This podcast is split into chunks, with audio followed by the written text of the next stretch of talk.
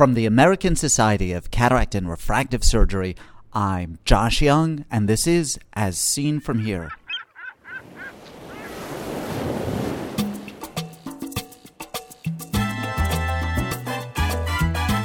On today's podcast, live at the ASCRS Winter Update in beautiful Fajardo, Puerto Rico, February 17, 2014.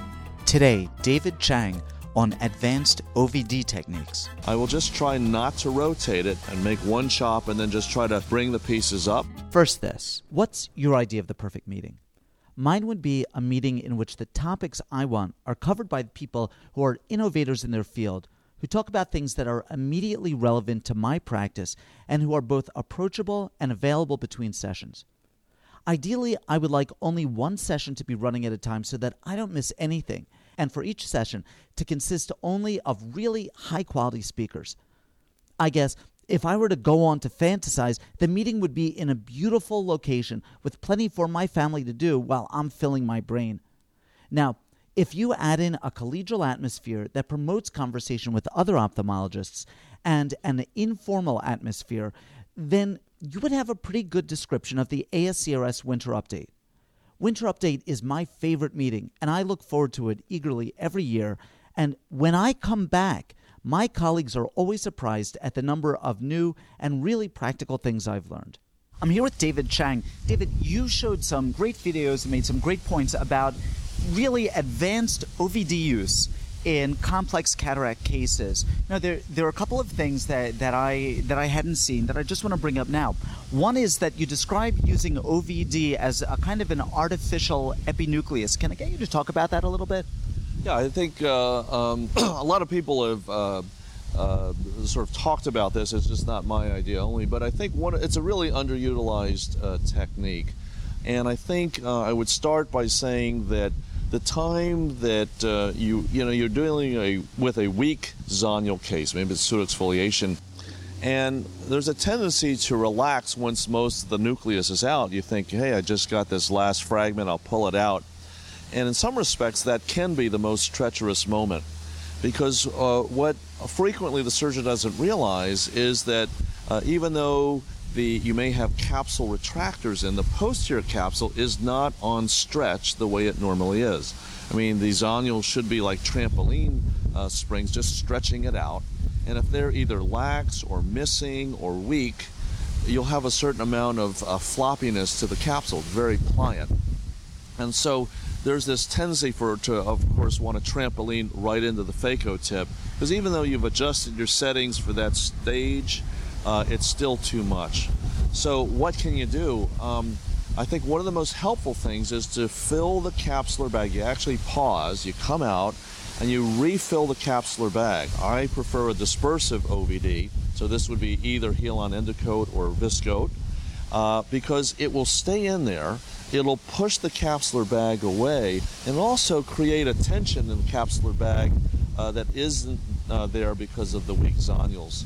So you now have a lot of space and you'll be able to get that last fragment without the, the capsule coming forward. Of course, the, uh, the next step is trying to remove the cortex. And again, if you have a floppy bag, weak zonules, the uh, posterior capsule isn't fixated.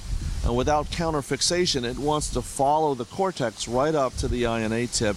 And again, this is frequently where you will either aspirate it or unfortunately tear it uh, at that moment. So the same thing, you may need to stop, refill the capsular bag with a dispersive OVD.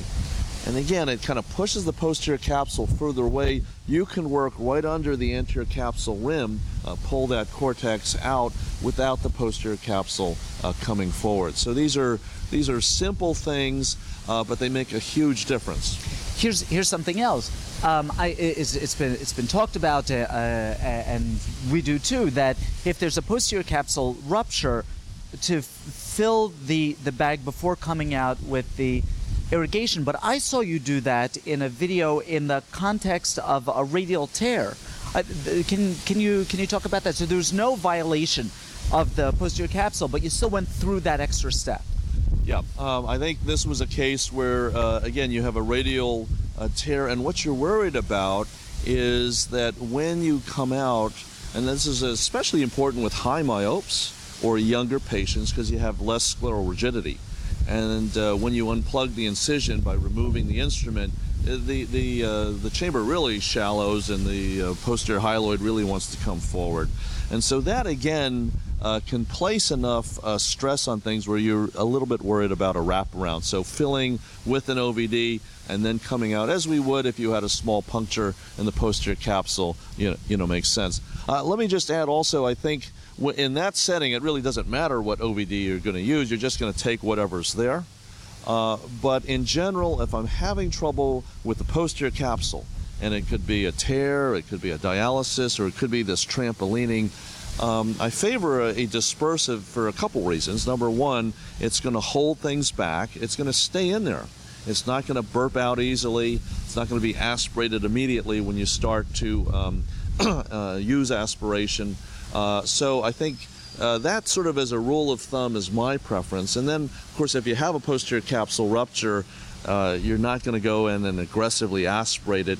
And a dispersive, being a short chain molecule, will be more forgiving in terms of uh, not really having a, a massive IOP spike.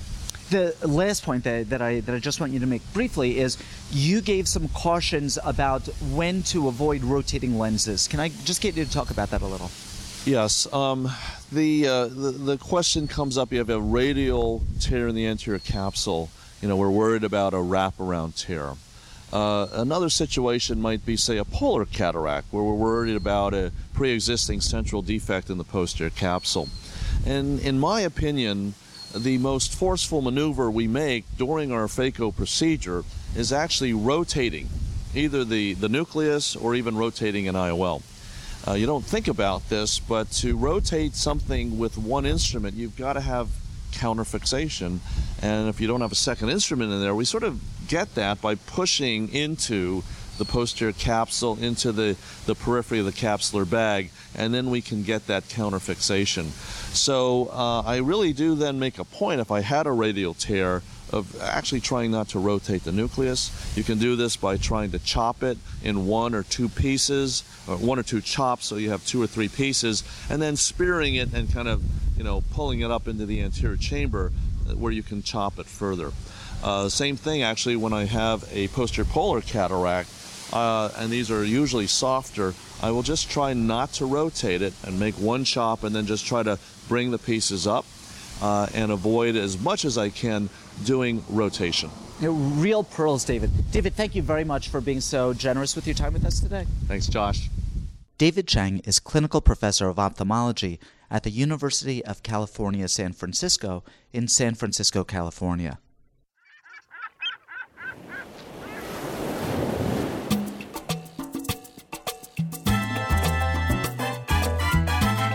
Ask questions of Dr. Chang or any of our previous guests, or make a comment about any of the topics we've discussed. These interviews are meant to be the start of a conversation in which you participate. Write to me with your questions or comments at josh at eyeworld.org.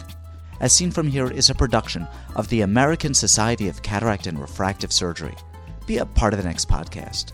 I'm Josh Young.